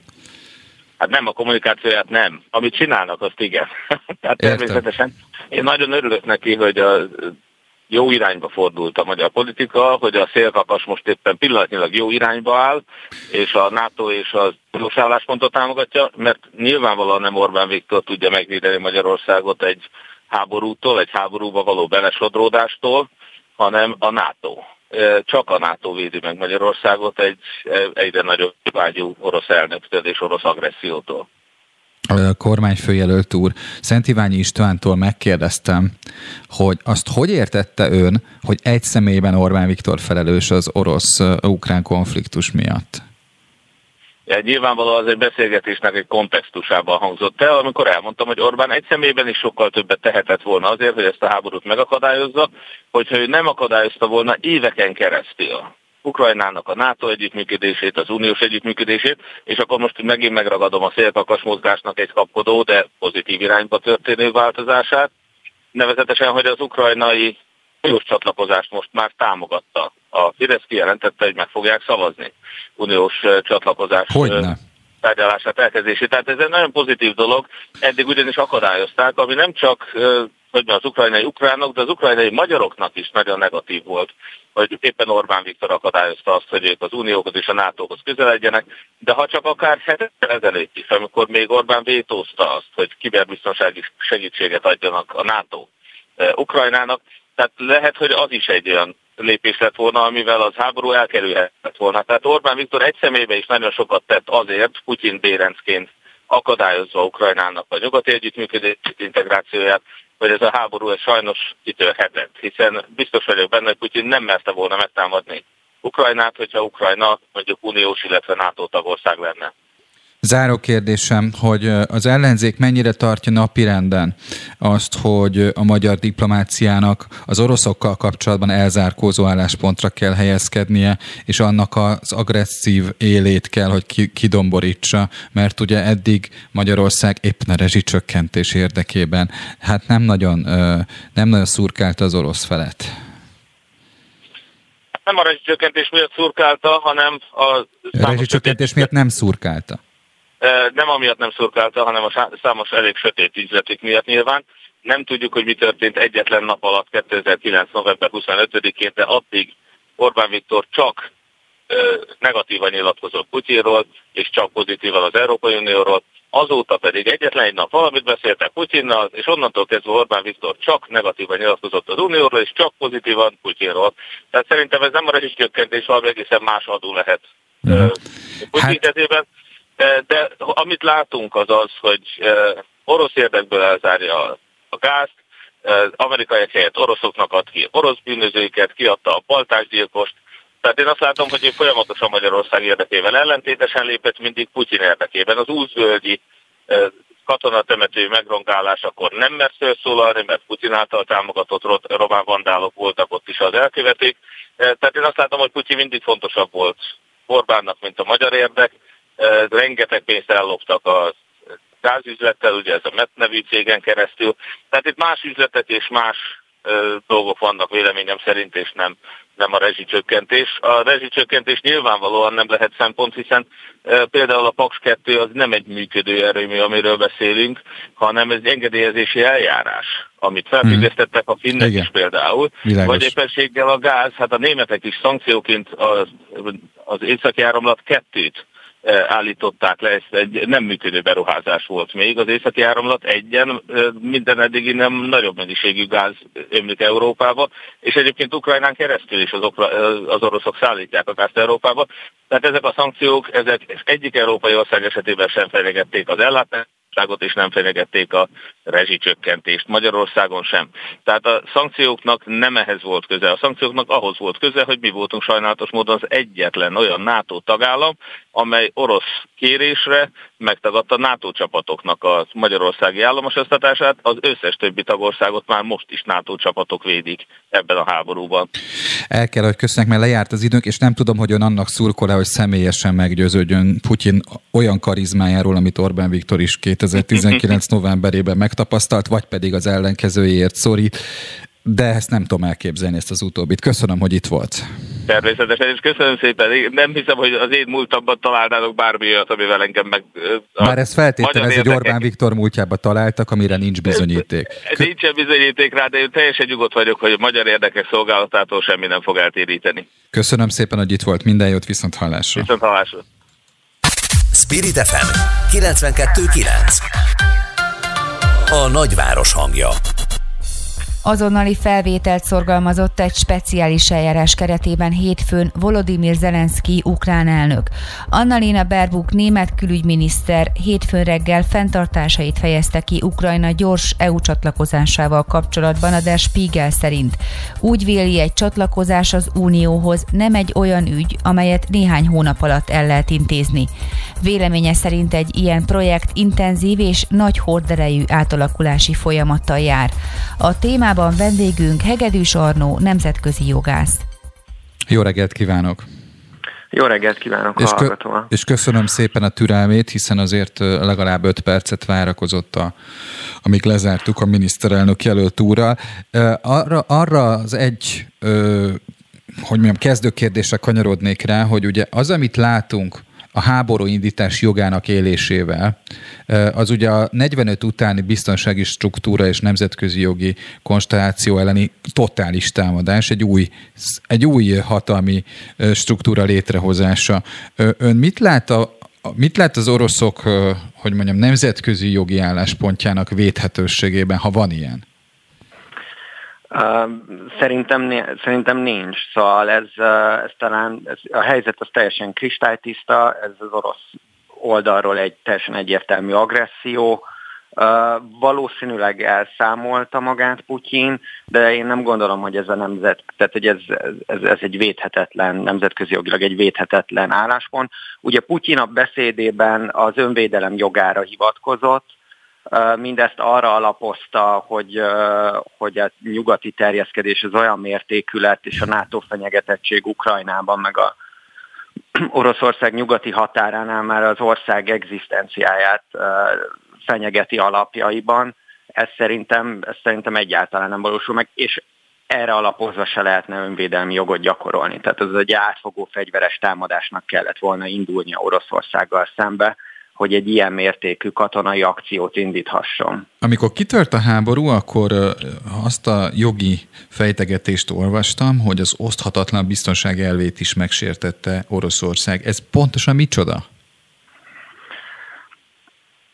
Hogy hát ez, ez, tehát, hogy itt valójában arról van szó, hogy, hogy az Euró, Európában, illetve a 45 utáni 45 utáni nemzetközi jogi kapcsolatokban vannak bizonyos garanciák, amik a, a kollektív biztonságot garantálnák. Ebbe beletartozik az, hogy semmilyen agresszió, semmilyen fegyveres cselekményt nem lehet elkövetni. Ez, ez valójában egy tehát ez egy vitathatatlan, vitathatatlan tény és És a megoldás az tárgyalások útján dőlhet el, ugye ez a... Csak és kizárólag. Igen. Tehát, hogy minden államnak a felelőssége az, sőt a nemzetközi jogból eredő kötelezettsége, hogy a, a konfliktusai tárgyalásos úton rendezze. Ugye Oroszország esetében láthattuk, illetve most már látjuk, hogy miközben Ukrajna határaira felvonultatta a hadsereget, abban az időben valójában nem volt teljesen őszinte és jó hiszemű a tárgyalási stratégiája. Tehát nagyon úgy néz ki, hogy hogy ők az elejétől kezdve katonai, Putyin az elejétől kezdve katonai akcióra törekedett, és nem, nem, nem állt szándékába a tárgyalásokkal megnyugtatóan rendezni. Arno, az én kérésem most az, hogy egy picit elmondhassuk a híreket, és akkor utána rögtön folytassuk is az európai konstelláció Ukrajna EU tagsága tematikával, hogyha lehet. Rendben. Köszönöm szépen. Aktuál. Friss hírek, információk, beszélgetések. A Spirit FM reggeli műsora. Indítsa velünk a napot, hogy képben legyen. A mikrofonnál Somos András. És itt van velünk Hegedűs Arnó, nemzetközi jogász, akivel megkezdtük elemezni az oroszok magatartásának nemzetközi jogi vonatkozásait.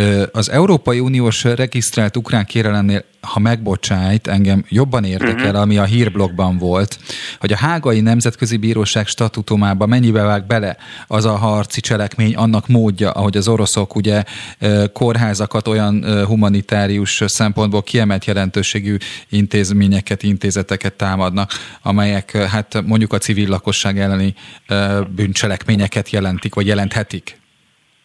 Hát hát a nemzetközi humanitárius jog alapján ugye egy fegyveres ütközet esetén a, ha, tehát csak is kizárólag katonai létesítményeket lehet támadni, illetve olyan létesítményeket, amelyeket katonai célra használnak fel. Ugye az első két napban az invázió alatt azt láthattuk, hogy meg nem erősített hírek szerint, hogy elsősorban tényleg az ukrán hadsereggel szemben és az ukrán hadsereg létesítményeit támadták az oroszok.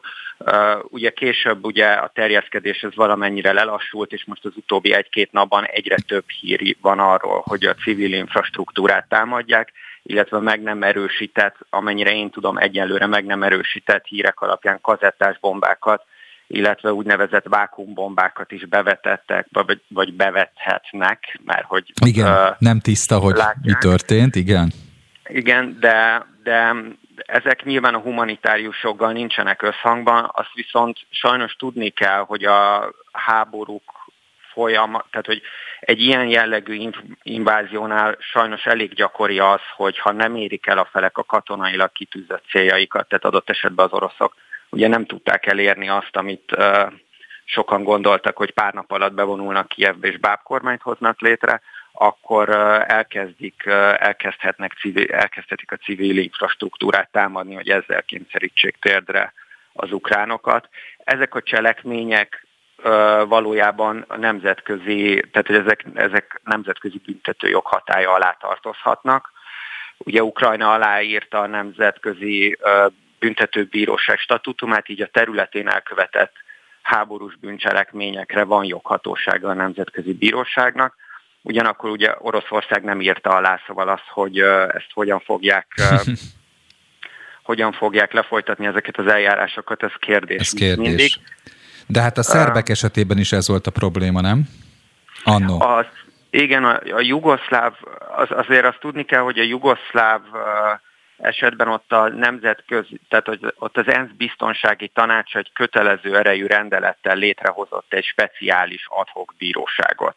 Értem. Ennek a bíróságnak teljesen más alapjai voltak, mint a Nemzetközi Büntető Bíróságnak, ugyanis ez nem a római statútum alatt volt, hanem egy ENSZ biztonsági tanácsi határozat Értem. volt, amit annó Oroszország is jóvá hagyott. Hadd kérdezzek egy utolsót, Igen. hogy a, az, hogy a Strasburgi Emberi Bíróság kiadott egy ideglenes intézkedés gyakorlatilag, hogyha a magyar eljárásjogba fordítom le, hogy uh-huh. tartózkodjanak az oroszok ezektől a cselekményektől. Ugye ez nem büntetőjogi eljárás, hanem ez egyfajta uh, polgári jogi eljárás, hogy ennek van-e jelentősége nemzetközi jogi szempontból?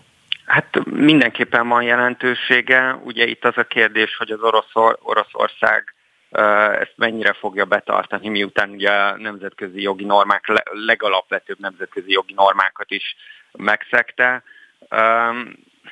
Két országnak van állítólag Strasbourgban külön szobája, Magyarországnak és Oroszországnak. Úgy ebből a szempontból persze ez egy kérdés. Hát igen, én nem, én nem vagyok ezzel kapcsolatban, megmondom szintén annyira optimista. Ugye az elmúlt években, hogyha az ember át megnézi a Strasburgi joggyakorlatot, akkor ugye az orosz, török és uh, sajnos a magyar ügyek száma is azért sokkal nagyobb számban fordul elő, mint más államoké. Az oroszoknak van története azzal, hogy, hogy hogyan nem hajtják végre a Strasburgi Emberi Jogi Bíróság döntéseit. Lehetnek itt egyébként, ez tud tovább eszkalálódni a Strasburgi Bíróságon, de nyilvánvalóan nem ez lesz az, ami, nem ez lesz az, ami térdre kényszeríti az orosz parancsnokokat. Hegedűs Aron nemzetközi jogásznak köszönöm a beszélgetést. Én köszönöm. Viszont hallásra.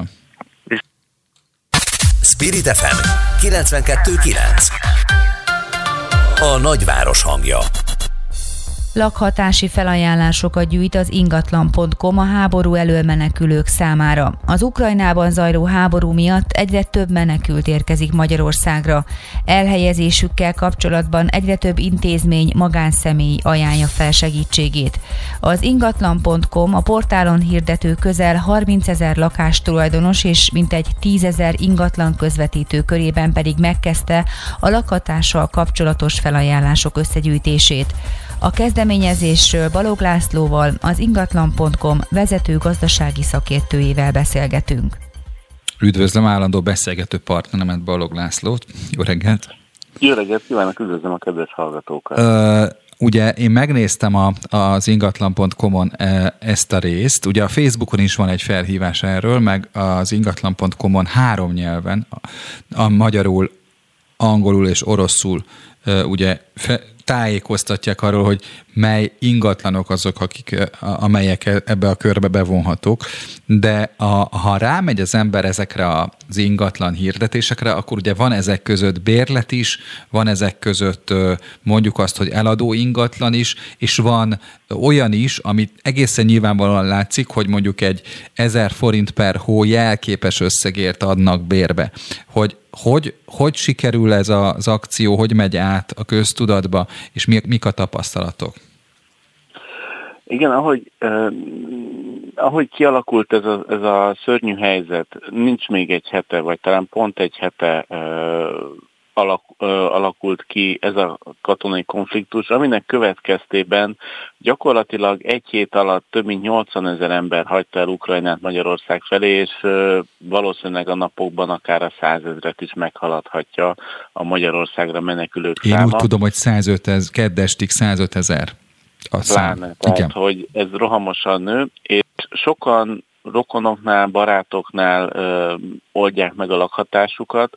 Sokakról gondoskodik az állam, az önkormányzat vagy egyéb intézmények, de, de rengeteg olyan család van köztük, nagyon sok olyan nő és gyermek, aki ö, anya és gyermek, aki, akik mondjuk a, a fér, férjüket hátrahagyva, mert őket nem, ők nem léphetik át az országhatárt, főleg, hogyha hat köteles korúak, nehezen tudják megoldani a lakhatásukat.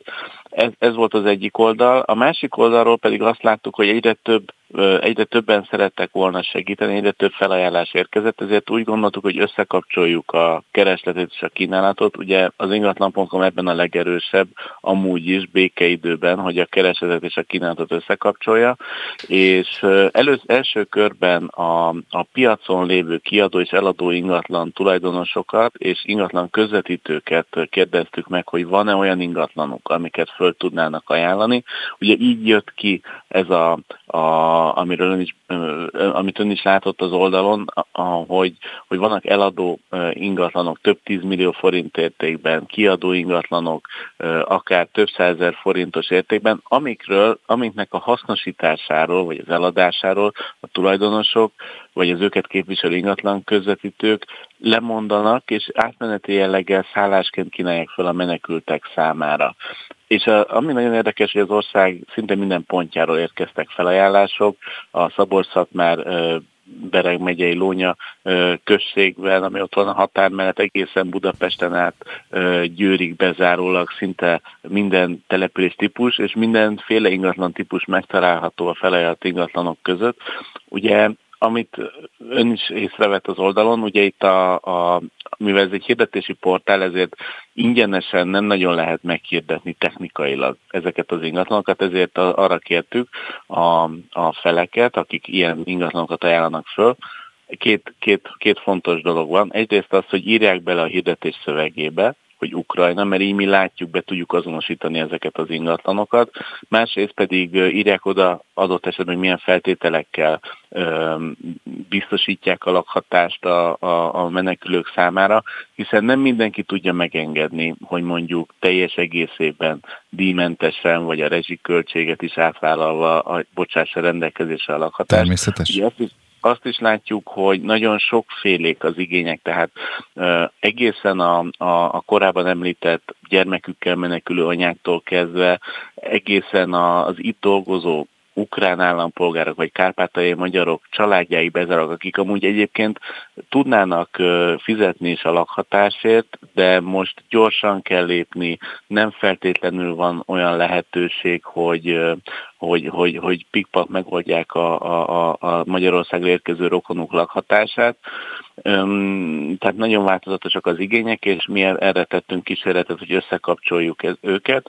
Ez nagyon jó kezdeményezés, és uh, szerintem, hogyha megfelelő tapasztalatok is vannak arra, hogy mennyiben sikerült összekötni a keresletet és a kínálatot, akkor szívesen visszatérnénk erre. Köszönöm nagyon, hogy rendelkezésemre állt. Minden jót önnek. Köszönöm szépen. Viszont hallásra.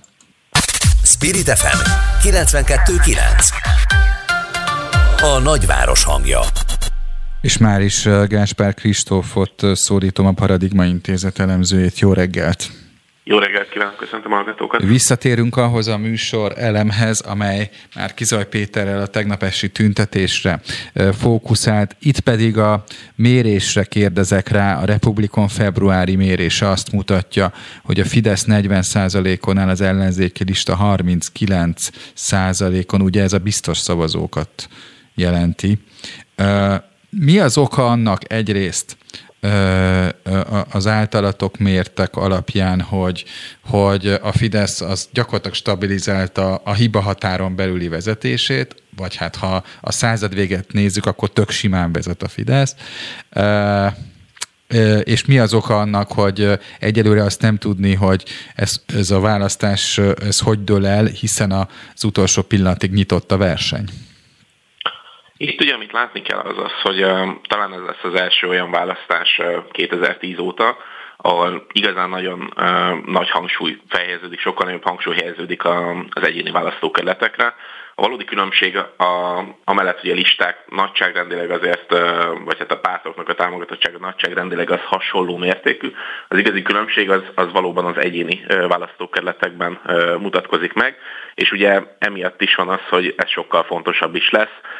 Itt ugye a választási rendszer sajátosságai miatt Ugye ez 2014 óta van ez a választási rendszer, Fidesz önmagában kétharmaddal hozta meg ezt az új választási rendszert.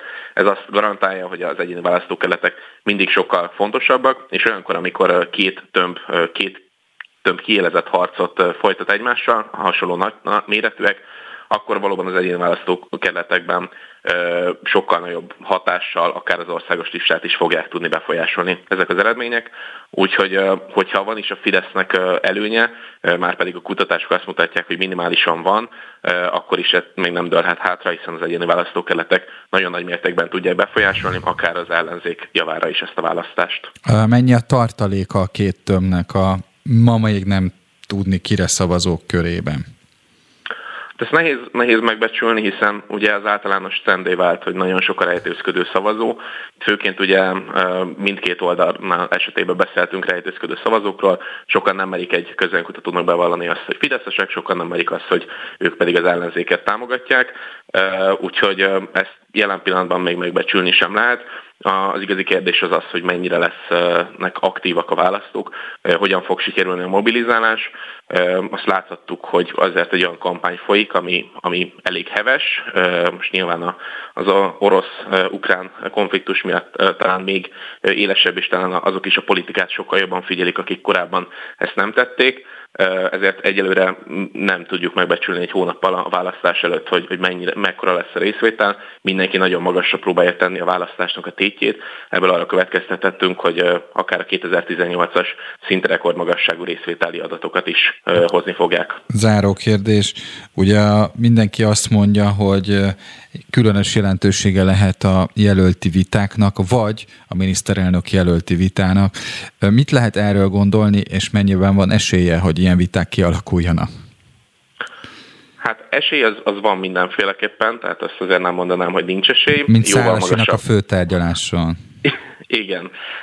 Szerintem jóval, jóval magasabb az esély most, mint 2010 óta bármikor is egy, vagy 2006 óta pontosabban bármikor is egy miniszterelnök jelölti vitának, ami ezért az embereket leginkább érdekelni, viszont ez még így is elhanyagolható ez az esély, úgyhogy nagyon nagy tételben nem mernék arra fogadni, hogy, hogy lesz miniszterelnök jelölti vita, befolyásolhatja, hiszen azért egy ilyen konfliktus helyzetben, akár országon belül, akár az ország szomszédságában, azért az embereket érdekli, hogy a vezetők mit gondolnak, és valóban akár a Fidesz szavazókat is érdekelheti. A Fidesz szavazóknak a véleményén fog múlni az, hogy lesz ebből miniszterelnök jelölti vita, vagy pedig sem. Komolyan? Fidesz szavazók véleményén fog absz, absz, Abszolút, hiszen hogyha azt mutatják a Fidesznek is a belső mérésé, hogy az embereket ez érdekli, az embereket akár befolyásolni is tudná, most nyilván nem a max szavazókra gondolok, Igen. hanem a, a inkább bizonytalan szavazókra, akkor abszolút én azt gondolom, hogy bele fog állni ebbe a Orbán Viktor is, hiszen ez a jól körvonalazható érdeke. Most egyelőre nem, ér, nem áll érdekében, hiszen mi nagyon messze vagyunk a választástól, hogyha akár az ellenzék a kutatásokban vezetni fog, és akár a Fideszes szavazók pedig azt várják, hogy Orbán Viktor erőt mutasson egy vita formájában is, akkor én elképzelhetően tartom, de mondom, még így is nagyon kicsi esélyt látok arra, hogy, hogy lesz vita. Köszönöm szépen Gáspár Kristófnak a Paradigma Intézettől, hogy vállalta a beszélgetést. Köszönöm szépen, szép napot! Spirit FM 92.9 A nagyváros hangja és már is sportra megyünk át. Szabados Gábort köszöntöm, sportjogászt, közgazdást, sportközgazdást, elnézést kérek. Miért, járnak a jogászok állandóan a fejemben, nem tudom, de remélem elnézi ezt a kis botlást. Itt van, jó reggelt, ugye? Jó reggelt kívánok, üdvözlöm a hallgatót. Igen, ugye Andri Medvedev az első számú teniszező is kiállt a háború ellen, és hát ha jól olvasom például az egyik portál hírét, akkor miután Elina Svitolina legyőzte Anastasia Pot- Potapovát a mexikói Monterrey Open első körében, azután ugye nyereményét felajánlotta az ukrán hadseregnek, hogy ezek a gesztusok, ezek is befolyásolják a, a, a narratívát, vagy a, hogy is mondjam, az Oroszország-Ukrajna konfliktus körüli ö, megítélést. Nyilvánvalóan minden mindenre hatással van, hiszen ugye a, a mai kommunikációs térben gyakorlatilag mindenki tudja valamennyire alakítani azt a narratívát, ami körülvesz egy ilyen eseményt, de azért inkább egy fordított hatás látszik, tehát nem annyira ezek az egyéni sportolói megnyilvánulások befolyásolják a közvéleményt, hanem a nagyon erősen látható közvélemény az, ami a sportolók reakcióját befolyásolja, és, és itt most teljesen egyértelműen látszik az, hogy a, a nemzetközi közvélemény és ezen belül a sport nemzetközi világa is teljesen egységesen kiállt az orosz agresszió ellen, és gyakorlatilag mindenki külön-külön ehhez csatlakozik. Valóban még akár orosz sportolók is. Nyilván náluk nem annyira a nemzetközi közvélemény nyomása az, ami, ami ezt befolyásolja, hanem általában sokkal inkább a saját egyéni meggyőződésük. De ezek a hangok meg ugye azért fontosak, mert nyilván azt is kell látni, hogy ez nem minden orosz embernek a szándéka ez a háború, hanem csak az állami vezetőké, tehát nyilván nagyon sokan vannak, akik személyesen is ellenérzésekkel viseltetnek ez iránt az oroszok közül. Nagyon változatos azon szankciók sora, és hogy mondjam jellege, amely sújtja az oroszokat, hiszen a nemzetközi nagyon népszerű csapatsportági szövetségek bejelentik sorra, hogy kizárják ugye az orosz klubokat, kizárják a válogatottat a kontinens viadalokból és a világtornákról hát mellesleg ott tartunk már, hogy Putyinnak elvették a fekete övét, tehát azért mondjuk a cselgáns tiszteletbeli elnöki pozíciótól is megfosztották, vagy rendkívüli nagyköveti tisztségétől. Szóval, hogy mit lehet arról gondolni, hogy a, a sport számára ez a fajta kiállás, ez, ez mennyiben járulhat hozzá a közvélemény megfordításához?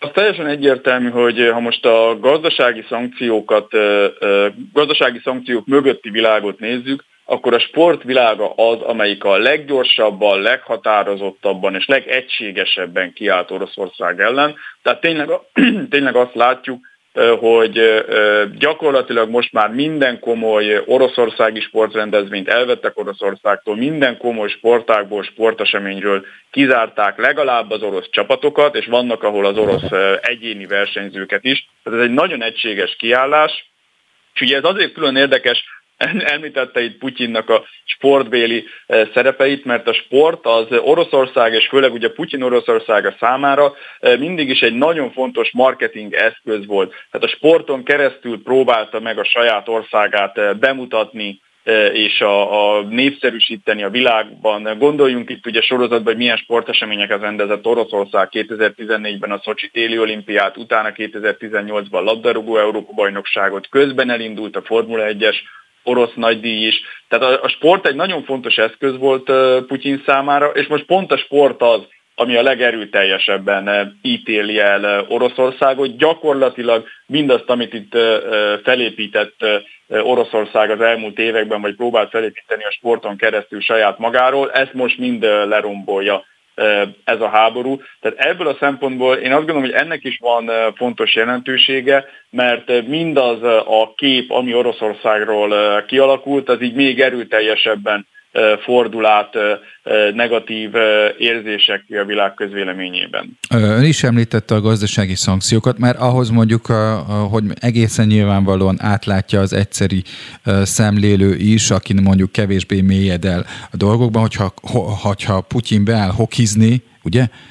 Az nyilvánvalóan, a, amit ön is említ, az a funkció, hogy kiaknázza a sportot a hatalom. De az például a, mennyiben változtatja meg a helyzetet, hogyha például ugye a bajnokok ligája felmondja a Gazprom szerződést, ami azért húsba vágó lehet, nem csak egyébként az oroszoknak, hanem a szervezetnek is, a, az Európai Labdarúgó Szövetségnek is. És hát nem kevésbé az, hogy a FIFA például ugye hát kizárta az oroszokat a pótselejtezőkből, ahol egyébként harcolnak azért, hogy Katarban, Katarban ugye harcolhattak volna, hogy Katarba jussanak. A Gazprom szerződés kapcsán szerintem az UEFA-nak nagy veszíteni valója, mint a Gazpromnak. Tehát a nagy cégeknek, akik szponzorként megjelentek a, a világ sportjában, igazából most egy kicsit nekik is az az érdekük, hogy hátrébb lépjenek. Tehát nem most reklámozzák magukat, amikor Oroszországot ilyen negatív közvélemény veszi körbe. Az UEFA-nak viszont nyilván hiányozni fog az a pénz, amit a Gazprom fizetett, viszont a jelenlegi helyzetben egyszerűen nem engedhették meg maguknak, hogy, hogy megtartsák ezt a szerződést, tehát hosszú távon sokkal többet vesztettek volna, mint az az összeg, ami a Gazprom révén kiesik, és nyilván azért az UEFA-nál azért állnak sorba olyan szponzorok, akik bármikor szívesen beszállnának a a buliba és a finanszírozásba, tehát azért ezt viszonylag könnyebb pótolni. Tehát ez a történet az UEFA-nak fáj jobban, de ahogy mondta, marketing okokból erre mindenképpen szükség volt. Az, hogy ugye kizárják az orosz csapatokat, például ugye a világbajnoki selejtezőkről, tehát jelenállás szerint gyakorlatilag biztos, hogy a Katari világbajnokságon nem játszhat az orosz válogatott, és ez ugye minden más sportra és minden más versenyre is igaz. Ez, ahogy az előbb is beszéltük, egy nagyon komoly érvágás Oroszországnak, hiszen gyakorlatilag kiközösítették őket, párjává váltak a nemzetközi világban. Igazából ehhez csak Dél-Afrikának a korábbi ugye apartheid rendszer alatti kizárását lehet hasonlítani, csak akkor volt ilyen a sportvilágában, hogy ennyire egységesen kiutasítottak volna egy országot, de az egy jóval lassabb és kevésbé látható folyamat volt, hiszen Dél-Afrika messze nem töltött be olyan nagy szerepet a, a nemzetközi sportéletben, mint Oroszország. ez, Gábor, ez, ez, igen, bocsánat, csak letelt az időnk, zárnom kell az adást, mert híreket mondunk, és nagyon köszönöm, hogy szakértői szemmel megpróbálta értékelni a gazdaság és a sport összefüggéseit. Köszönöm én is. Viszont hallásra minden jót!